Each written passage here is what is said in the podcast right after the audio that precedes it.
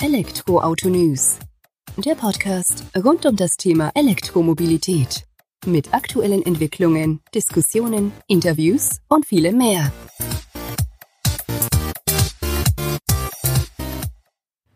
Servus und herzlich willkommen bei einer neuen Folge des Elektroauto-News.net Podcast. Ich bin Sebastian und freue mich, dass du auch diese Woche wieder eingeschaltet hast, wenn wir uns mit Themen aus der Welt der E-Mobilität beschäftigen. In der heutigen Folge habe ich einen mir einen Gast eingeladen, und zwar Tina Zirul von ChargePoint, die dort für den Bereich der politischen Beziehungen für ChargePoint Deutschland verantwortlich ist. Dazu gehört eben neben der Beratung von Gesetzen auch das Einwerben von Fördermitteln für ChargePoint-Kunden, als auch für deren Forschungsgebiete. Sie hat den Hintergrund, dass sie ihr Engagement für E-Mobilität bereits im Jahr 2011 begann, als Mitglied der nationalen Plattform Elektromobilität, einem Beratungsgremium der Bundesregierung, war dann von 2011 bis 2017 als Volkswirtin und Journalistin bei E.ON zuständig für strategische Partnerschaften, Förderprojekte und Stakeholder im Bereich der E-Mobilität, hat sich dann aber vor knapp drei Jahren dazu entschieden, ihren Karrierepfad sozusagen zu 100 Prozent auf E-Mobilität auszurichten ist und ist dann schlussendlich bei ChargePoint gelandet. Mit Tina selbst habe ich mich dann in der aktuellen Folge heute in unserem Gespräch darüber unterhalten, wie sinnvoll Schnellladestationen sind, wo Laden wichtiger ist, zu Hause und auf der Arbeit beziehungsweise unterwegs, was es mit der 80-20-Regel da auf sich hat sozusagen, wie es mit Hygienefaktoren wie beispielsweise dem Bezahlen mit Kredit- und EC-Karte im Alltag ist, ob das eben eine Hürde ist, die angegangen werden muss, um den Einstieg in die E-Mobilität zu erleichtern, haben uns auch mit dem Thema Eichrecht auseinandergesetzt, was man als E-Autofahrer eigentlich eher nur am Rande streift, was halt auch geklärt werden und erfüllt werden muss, haben uns dann angeschaut, welche Lösung bietet ChargePoint an, an die eigenen Kunden, um eben auch die Abrechnung von E-Auto-Ladevorgängen im Unternehmen zu vereinfachen. Stichwort Dienstwagennutzung. Was es dann nochmal für Herausforderungen gibt, wenn der Photovoltaikanlage mit im Spiel ist, weil da muss dann unterschieden werden, wie viel Strom wurde aus der Photovoltaikanlage geladen, wie viel wurde vom Netz noch zugespeist. All das haben wir uns angehört oder angesehen gemeinsam, darüber gesprochen. Und ich finde, da sind doch einige wichtige Punkte mit ins Spiel gebracht worden von Tina. So viel ja, zur Einleitung des heutigen Gesprächs und ich würde einfach direkt darin übergeben.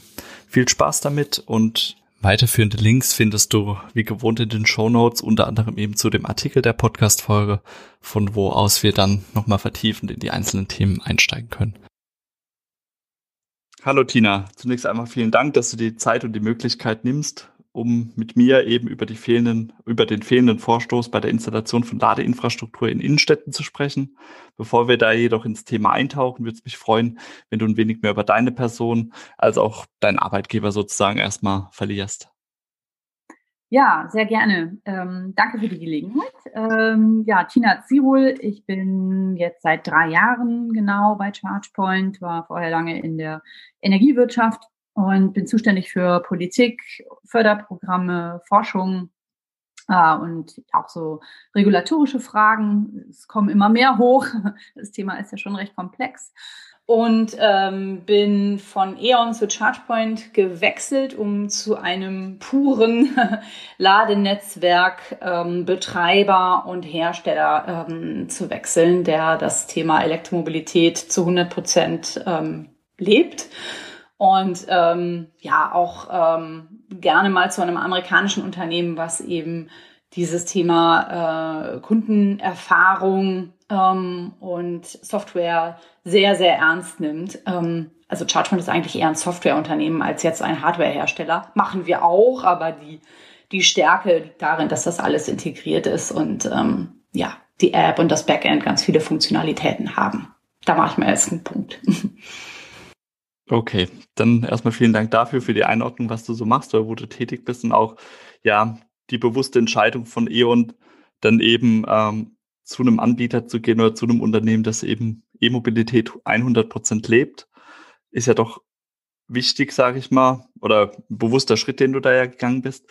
Magst du uns vielleicht noch ein bisschen mehr über ChargePoint erzählen? Welche Vision verbirgt sich hinter dem Unternehmen und wie und kann und will ChargePoint beim Wandel hin zur E-Mobilität ja eben auch unterstützen oder diese auch vorantreiben, den Wandel?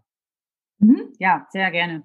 Ähm, ja, das Unternehmen wurde 2007 gegründet, ähm, hat also schon eine Menge Erfahrung in der Elektromobilität, ähm, ist ein ehemals klassisches Silicon Valley Unternehmen, aber mit den letzten beiden Finanzierungsrunden sind eben auch viele europäische Investoren eingestiegen, wie Siemens, Daimler, BMW, äh, aus Norwegen Statoil.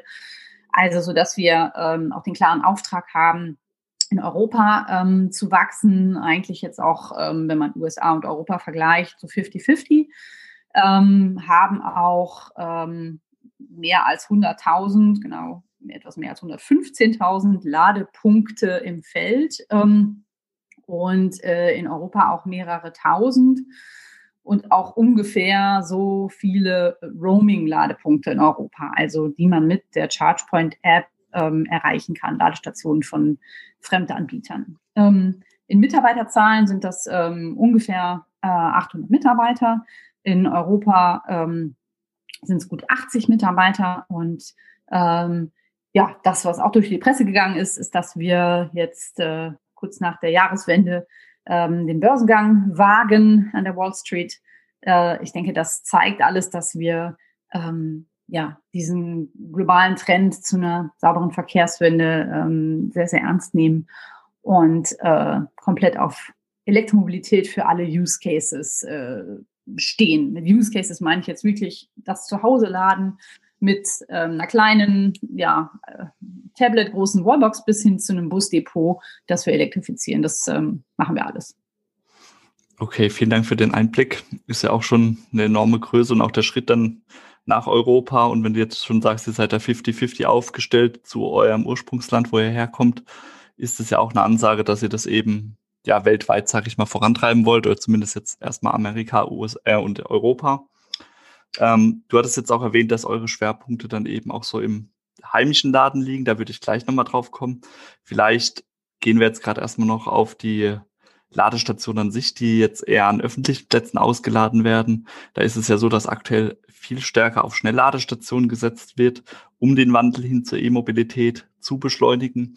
Jetzt ist ja immer die Frage, ist es so sinnvoll, nur oder stark verstärkt darauf zu setzen?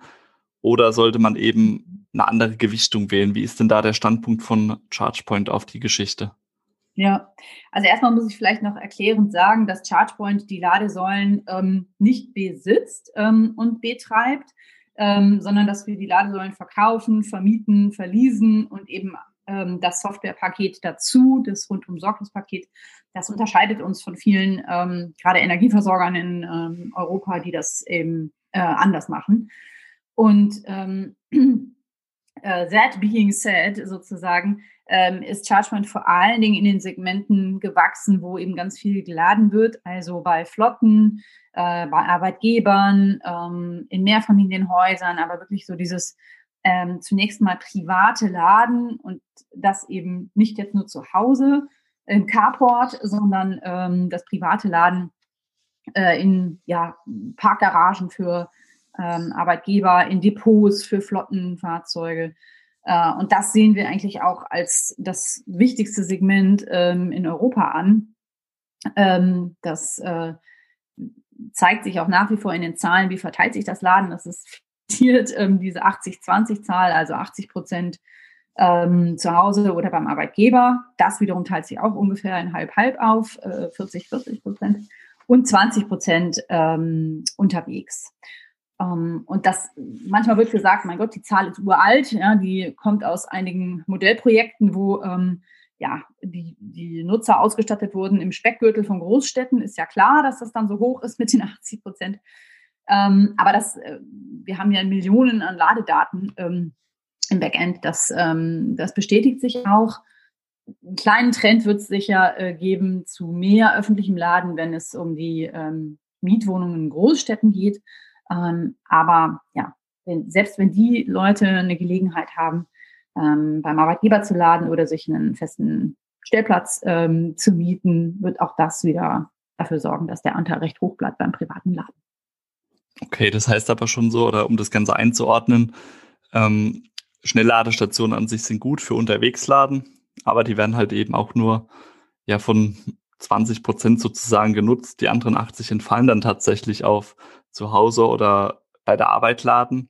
Und damit sollten ja aus meiner Sicht dann auch schon die Schwerpunkte gesetzt sein, wo jetzt auch ChargePoint dann eher den Wert drauf legt, wenn ich das richtig verstanden habe.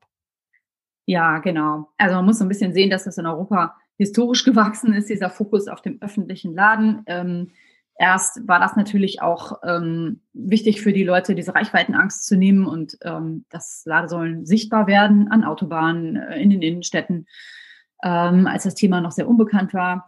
Aber was halt nicht unbedingt geholfen hat, ist, dass der prominenteste Rechtsrahmen, die ähm, AFI-Richtlinie, AFI steht für Alternative Fuels Infrastructure, äh, diese Brüsseler Richtlinie aus 2014, ähm, eigentlich nur ähm, öffentlich zugängliche Ladepunkte adressiert hat.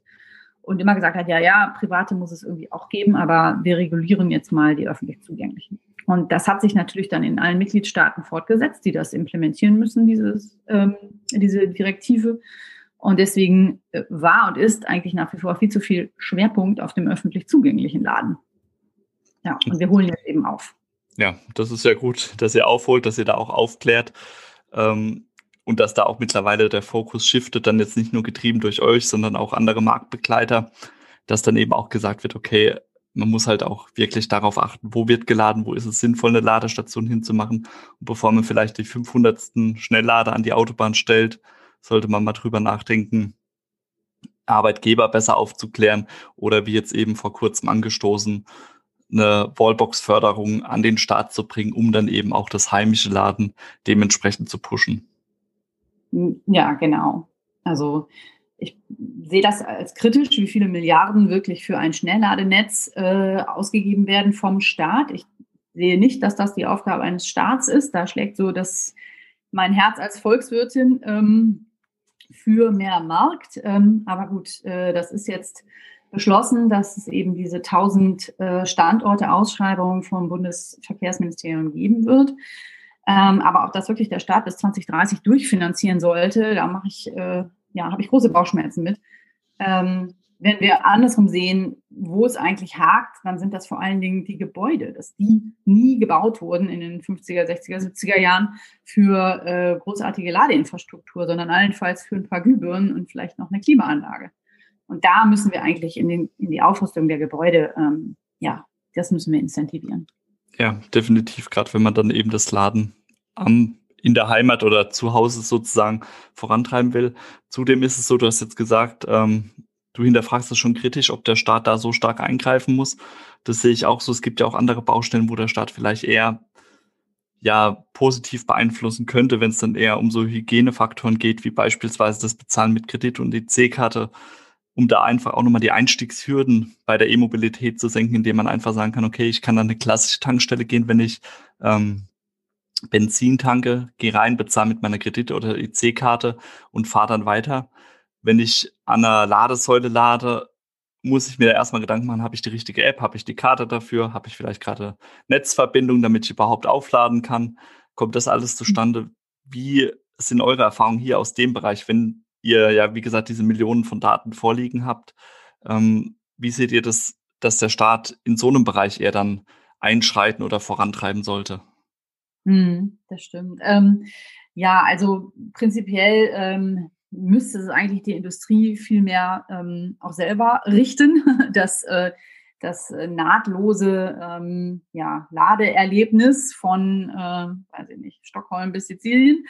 Ähm, aber das ähm, liegt bei dieser Marktphase, in der wir gerade sind, ähm, zum Teil auch daran, dass eben nicht jedes Ladenetzwerk mit jedem Ladenetzwerk äh, roamen möchte, also Verträge schließen möchte, dass man sich eben gegenseitig auf die äh, Ladestationen lässt. Ähm, da gibt es schon äh, im Markt Abschottungsbestrebungen. Äh, ja,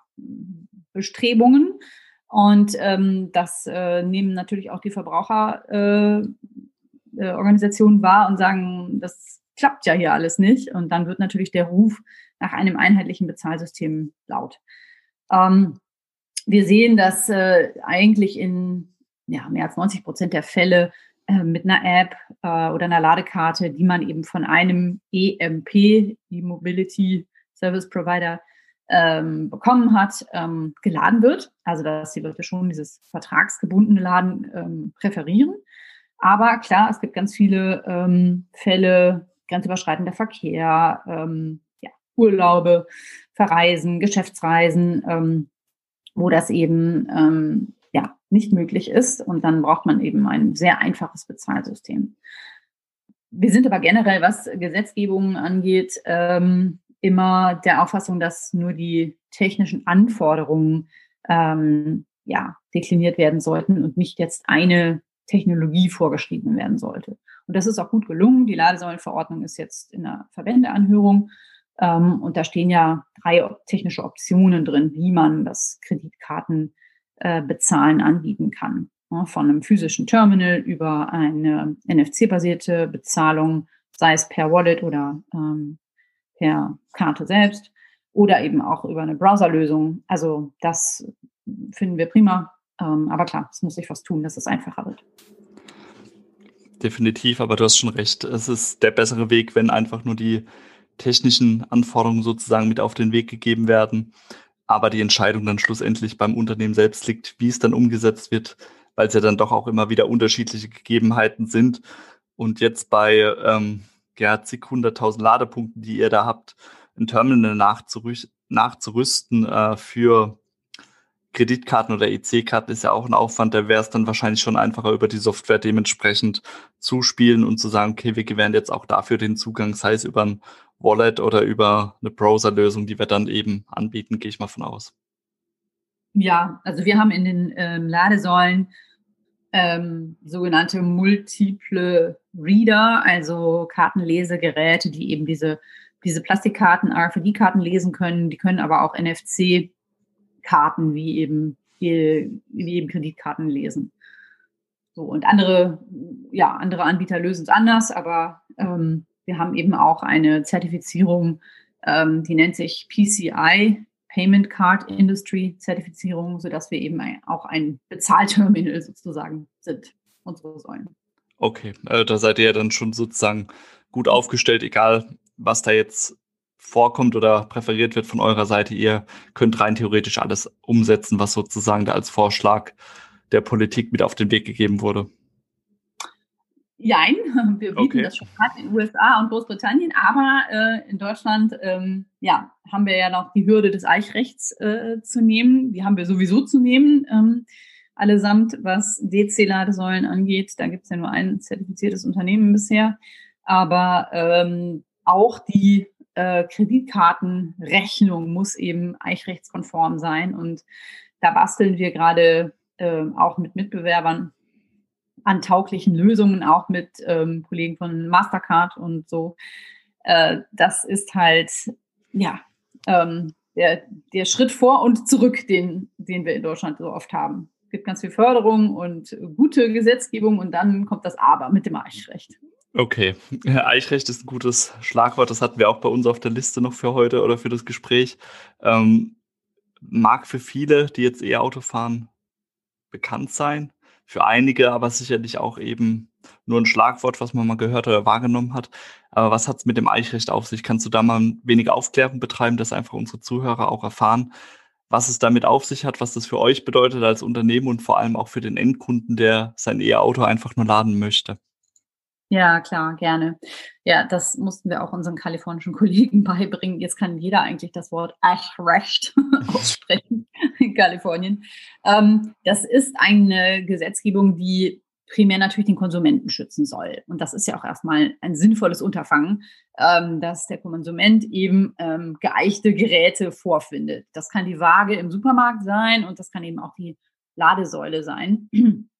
Allerdings ähm, äh, ist es in dem Ladesäulenmarkt eben so, dass so viele Regeln noch, ähm, wie das denn vonstatten gehen soll, ähm, ähm, noch unklar sind und in der Entwicklungsphase, dass es einfach den Markt ähm, sehr lähmt.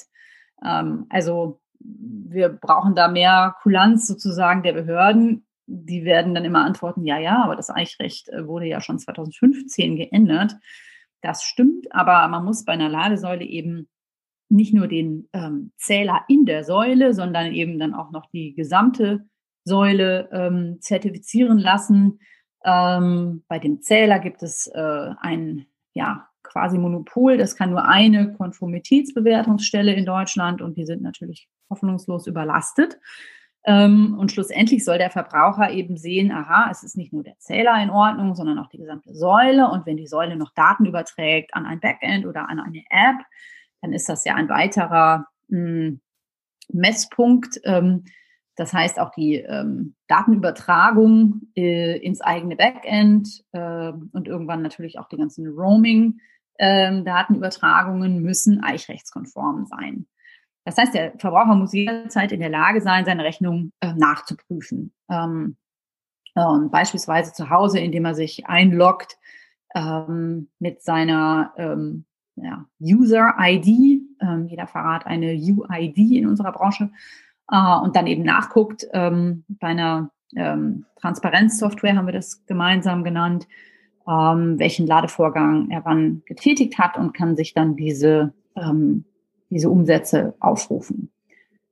Und das vielleicht noch ganz kurz ist eben bei der Kreditkartenabrechnung ähm, ein bisschen komplizierter, weil ähm, wir dürfen ja keine Kreditkartendaten speichern, da ähm, macht der Datenschutz nicht mit, sondern das darf halt nur die Bank. Das heißt, wir müssen Schnittstellen bauen mit den Banken, wie der Kunde dann wieder an seine genauen Ladevorgangsdaten kommt. Okay, ähm, ja, hört man schon oder vom Zuhören merkt man, ist ein bisschen aufwendigere Geschichte, das ganze Thema. Aber ist ja auch gut, dass ihr dann da mit euren Partnern dran seid, gemeinsam an der Lösung arbeitet, um dann eben auch dem Kunden oder dem E-Autofahrer ja sozusagen ein einfaches Ladeerlebnis dann mit einfacher Nachver Nachverfolgbarkeit im Nachhinein eben zu ermöglichen. Ähm, ja. Versteht man aber auch, dass dann solche Themen natürlich auch die E-Mobilität doch irgendwo ausbremsen können, wenn man das Ganze dann eben erstmal eher so zusammenbringen muss und sichergestellt sein muss dann, was ja auch sinnvoll ist, so wie du gesagt hast, um den Konsumenten zu schützen, aber wirkt ja irgendwo dann trotzdem auch so ein wenig als Hindernis beim Ausbau der E-Mobilität beziehungsweise der Ladeinfrastruktur. Ja, deswegen meine ich also, ich glaube, uns eint alle das Interesse, dass der Kunde ähm, genau äh, natürlich ähm, abrechnen kann oder bei ihm abgerechnet wird und dass da natürlich kein Betrug stattfindet. Und die Geräte, die im Markt sind, die sind ja auch nicht äh, 10% ungenau, sondern äh, das ist ja im Komma-Bereich, ähm, was da vielleicht äh, ungenau manchmal gemessen wird.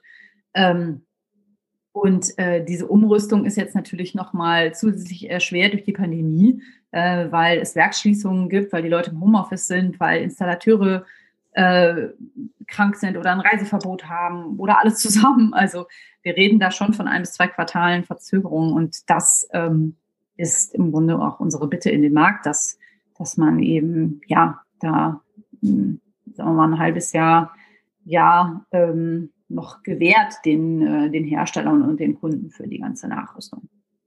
Klar, Nee, aber ist ja auch ersichtlich. Jetzt würde ich mal sagen, wir versuchen mal den Schwenk zu bekommen, weg vom Ladernetz, den Regularien, die es dort eben gibt, an die ihr euch halten müsst, hin eher zu eurem Produktportfolio, das ihr eben auch mit anbietet.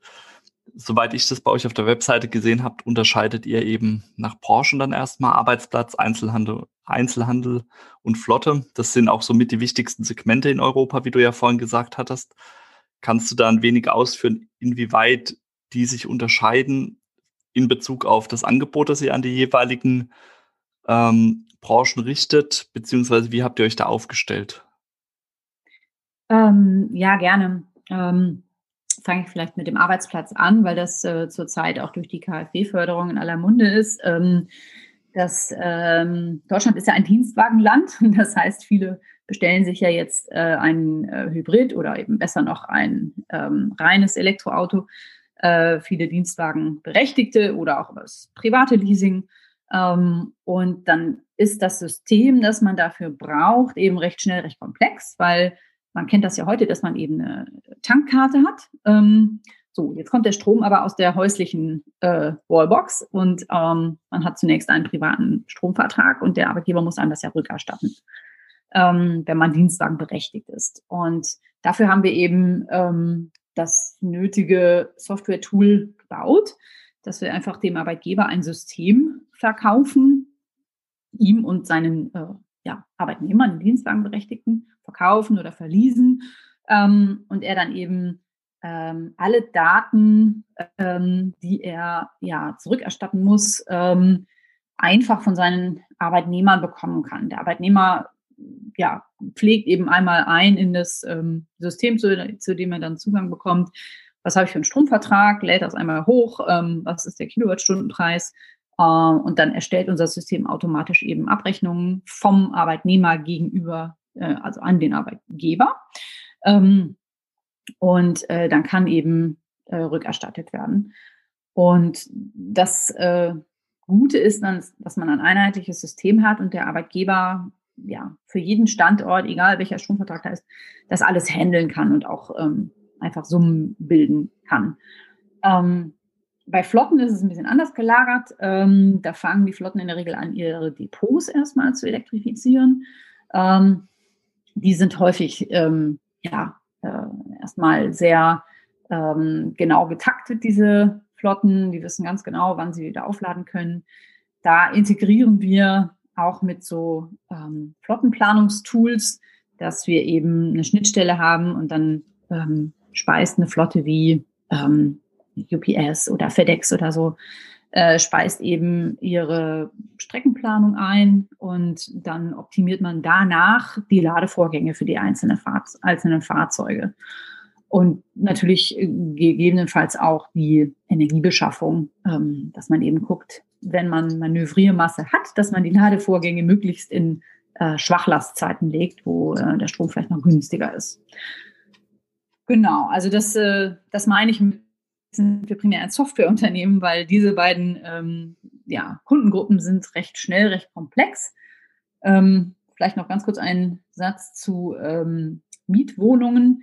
Mhm. Ähm, auch da profitieren die Vermieter, wenn sie eben ähm, sich für ein System entscheiden und nicht jeder Kunde jetzt eine Wallbox äh, selber installiert, die wieder an ein anderes Backend angeschlossen ist, dann kann man nichts mehr richtig im Gebäude steuern und optimieren, sondern er gibt das vor oder auch eine Wohneigentumsgemeinschaft entscheidet sich eben für ein System ähm, und dann kann man eben auch ähm, die Last begrenzen, damit es nicht äh, ausufert, wenn jetzt 10, 20, 100 ähm, Parteien sich eine Wallbox äh, zulegen, sondern dass man damit eben auch ähm, ja, Lastmanagement betreibt, um natürlich die, ähm, die Netzentgelte im Griff zu halten.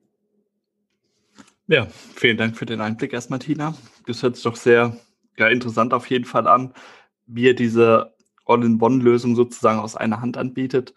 Ich denke gerade so dieses einheitliche, einfache System, was ihr der Arbeitgeber mit auf den Weg gibt, wird dann ja auch dazu beitragen, dass man als Arbeitgeber eher darüber nachdenkt, zu sagen, okay, der Aufwand ist dann doch überschaubar, wenn ich eine entsprechende Softwarelösung im Hintergrund habe, äh, um dann meinen Dienstwagenfahrern eben auch E-Autos beziehungsweise Plug-in-Hybriden anbieten zu können. Ähm, du sagst jetzt, dieses System ist relativ einfach gestaltet.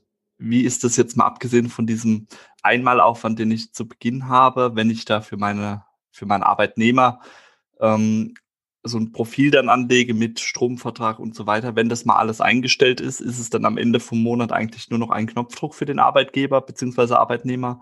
Oder wie schaut der Verwaltungsaufwand dann hinterher aus?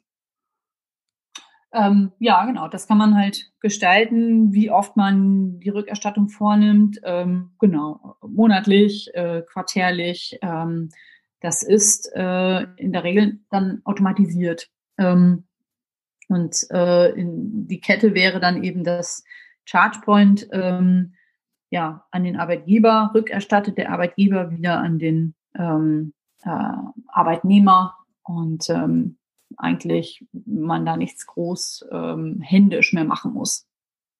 Okay, also dass dann tatsächlich hands-free im Hintergrund läuft die ganze Geschichte und man sich darum dann keinen Kopf mehr machen muss. Also das kann man schon mal nicht mehr als Ausrede mit auf den Weg geben, dass man sich gegen E-Autos im Dienstgebrauch sozusagen wehrt.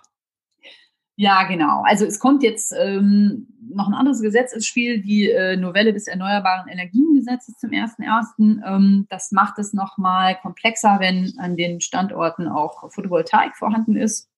Standorte kann dann heißen ähm, das Dach des Bürogebäudes, aber genauso auch das Dach des ähm, Arbeitnehmers und Dienstwagennutzers. Ähm, äh, da ähm, sieht eben der Gesetzgeber vor, dass man die Mengen sauber trennen muss, die man selbst verbraucht, ähm, die also zum Beispiel aus Solarstrom eben sind, und die man Fremden wieder abgibt, also sozusagen verkauft ähm, und äh, die von Fremden geladen wurden. Hm. Und da muss man eine Mengenabgrenzung vornehmen. Dafür braucht man ähm, sehr hoch aufgelöste äh, Ladedaten in 15 Minuten Intervallen das kann unser Backend auch alles. Ähm, und das muss der Arbeitgeber zum Glück auch nur einmal im Jahr machen, dass man die EEG-Mengen eben äh, meldet an den Übertragungsnetzbetreiber. Okay, das hört sich dann aber schon wieder so, ich sag mal, um den Vergleich zu vorhin zu ziehen, wieder so eigentlich recht leitmäßig an, wo dann ja. auch wieder klar eben diese Daten dargestellt werden müssen, was wird jetzt verwendet zum Laden vom E-Auto, was wird verwendet oder was wird ähm, aus dem Stromnetz dann sozusagen wieder reingezogen, um das E-Auto noch zu laden. Ähm, ist demnach auch eine Herausforderung, die ihr angeht oder schon angegangen seid von ChargePoint oder wie schaut hier der Zeitplan aus bei euch? Äh, ja, wir, wir machen das. Das Thema gibt's ähm, ja nicht erst mit dem ersten ersten. Sondern das, äh, das gibt es auch schon im aktuellen EEG, dass die Arbeitgeber ähm, diese Mengen abgrenzen müssen. Und ähm, das ist mit einigen Arbeitgebern eben jetzt auch schon Thema gewesen. Hm. Und dann ähm, zieht man die Daten eben einmal jährlich. In der Regel machen wir das so im Februar, März, äh, geben das, ähm, also entweder der Kunde macht selbst oder wir machen das. Ähm, und der Kunde gibt das meistens noch eine Wirtschaftsprüfer, der das einmal ähm, kontrolliert und man muss im Mai des Folgejahres immer die EEG-Mengen, die man an Dritte abgegeben hat äh, und nicht äh, dem Eigenverbrauch zu, äh, zuzurechnen sind, ähm, melden. Man heißt äh, bei dem Beispiel zu bleiben der Arbeitgeber. Genau, also das ist ein Prozess, der, der läuft schon, ähm, aber momentan eben mit einer Handvoll Arbeitgebern und ähm, das wird jetzt äh, skalieren und es wird eben auch die ähm, ja, die Privathäuser betreffen, wo eben Photovoltaik äh, geladen wird äh, und eben nicht der Stromvertrag, den man in dem Rückerstattungstool ähm, hochgeladen hat. Äh, auch da müssen wir eine Mengenabgrenzung vornehmen. Aber ja, wie gesagt, wenn sich der Arbeitgeber für ein System entscheidet, schlagen die Daten ja bei ihm auf. Ähm, da muss man halt nur äh, bei dem maligen Aufsetzen noch ein bisschen mehr Auskünfte vom ähm, Arbeitnehmer haben. Ja, vielen Dank auch hier nochmal für die Vertiefung. Das zeigt aber auch schon mal auf, langweilig wird euch nicht. Ja, jede Woche aus, eine neue Baustelle. So ist es. Und äh, weil ihr anscheinend noch zu viel Zeit habt, habt ihr euch auch eine Lobbyorganisation angeschlossen oder die auch mitgegründet, Charge Up Europe, wo auch Chris, Christopher Burkhardt, euer Managing Director von Europa, von ChargePoint eben eine Rolle spielt. Vielleicht kannst du da mal ein paar Worte noch über die Bedeutung der Lobby als auch eben das Mitwirken da an vorderster Front verlieren. Ja, sehr gerne. Ähm, also aus der Historie ähm, kann man das, glaube ich, sehr gut nachvollziehen, dass da eine, ja, eine neue Branche eben jetzt gewachsen ist mit Ladenetzwerken, die sich nicht so richtig ähm, vertreten mm, fühlt mehr bei den ja, klassischen Energieversorgern oder bei den klassischen Automobilverbänden. Wir sind halt weder noch, wir sind kein Energieversorger, wir sind auch kein Automobilhersteller und wir sind auch kein reiner ähm, Hardwarehersteller. Ähm, so jetzt Richtung ZVEI oder so VDMA gedacht, also ähm, wirklich klassische ähm, äh, Herstellerverbände, ähm, sondern wir sind eben ein Netzwerk und viele andere auch, wie Allego und EVBox, die beiden Gründungsmitglieder. Ähm, und deswegen haben wir auch Themen, die jetzt, weiß ich nicht, ein Stadtwerk oder einen Automobiler eben nicht haben, wie zum Beispiel Umsatzsteuer, überall in Europa unterschiedlich geregelt. Jemand, der äh, von den Niederlanden ähm, nach Österreich fährt, ähm, ist ganz, ganz schwierig, das abzurechnen, das Laden.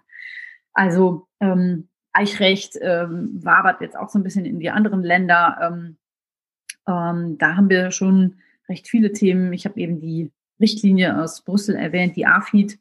Ähm, die wird gerade äh, überarbeitet und soll im Juni nächsten Jahres eben als AFID 2 publiziert werden. Und die betrifft ja eigentlich das gesamte Ladeerlebnis. Also summa summarum, ähm, wir haben deshalb so viel Zulauf, weil ähm, eben das sehr, sehr vielen Unternehmen so geht. ähm, dass sie diese eigenen Interessen, die sind schon sehr, sehr spezifisch, ähm, in Europa bündeln möchten. Okay, erscheint ja auch durchaus sinnvoll, dass ihr das dann eben angeht, auch mit euren Marktbegleitern oder anderen ja, Unternehmen, die dann eben auch von diesen Herausforderungen sozusagen betroffen sind. Und leuchtet ja auch vollkommen ein, dass ihr eben nicht der einen oder anderen Branche da eben sozusagen zugeordnet seid aktuell, sondern wie du auch schon treffend gesagt hast, es ist eine eigene Branche entstanden, an die man vielleicht so vor ein paar Jahren noch nicht gedacht hat, zumindest nicht in dem Ausmaß und dass es so schnell wächst. Und von daher ist es ja nur wichtig, ähm, dass ihr da eben auch vorne mit dabei seid. Wie war das jetzt? Habt ihr euch dann auch direkt dafür entschieden, sozusagen den Vorsitz mit einzunehmen als Präsident der Organisation oder wurde das gewählt? Wie kam es da zustande? Ähm, ja, es gab den Vorschlag, es gab mehrere Vorschläge und ähm, äh, genau, mein Chef, der Chris, äh, kommt ja auch aus dieser ähm, ja, politischen Welt mit seiner Vergangenheit bei Uber und First Solar. Ähm, ähm, hat da einfach, glaube ich, ein sehr gutes Händchen. Wie das jetzt im Einzelnen abgelaufen ist, äh, weiß ich nicht, aber ähm, das war, glaube ich, recht einvernehmlich, ähm, dass er das jetzt erstmal macht. Ähm, er ist auf jeden Fall auch einer der ja, Ideengeber für Charge Up Europe. Ähm, am Anfang war ich sogar selber noch ein bisschen skeptisch, ob wir das jetzt wirklich schon brauchen, aber ich sehe jetzt, äh, er hat recht, was das für einen Zulauf hat und wie wir ähm, ja, wie wir wirklich äh, gehört werden, ähm, weil wir eben Spezialwissen sozusagen gemeinsam haben. Das bestätigt da seinen Voranpreschen.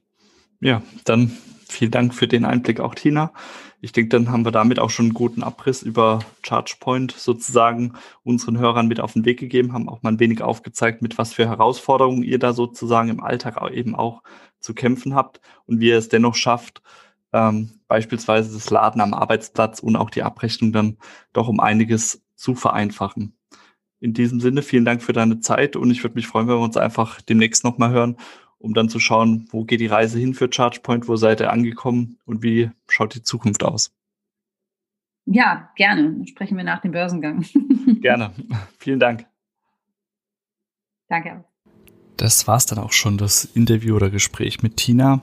Ich denke, das hat einige interessante Einblicke gewährt in die Denkweise von ChargePoint, was man vorhat, wohin die Reise geht und wie man die E-Mobilität eben auch vorantreiben möchte, den Wandel hin zur E-Mobilität. Dir vielen Dank fürs Zuhören. Schau gerne in den Shownotes vorbei, finde dort weiterführende Links zu den erwähnten Punkten, die wir eben hier in dem Gespräch untergebracht haben. Und wenn du dann noch ein wenig Zeit hast, freue ich mich über eine positive Bewertung bei iTunes. Vielen Dank fürs Zuhören. Bis zur nächsten Woche. Mach's gut. Ciao.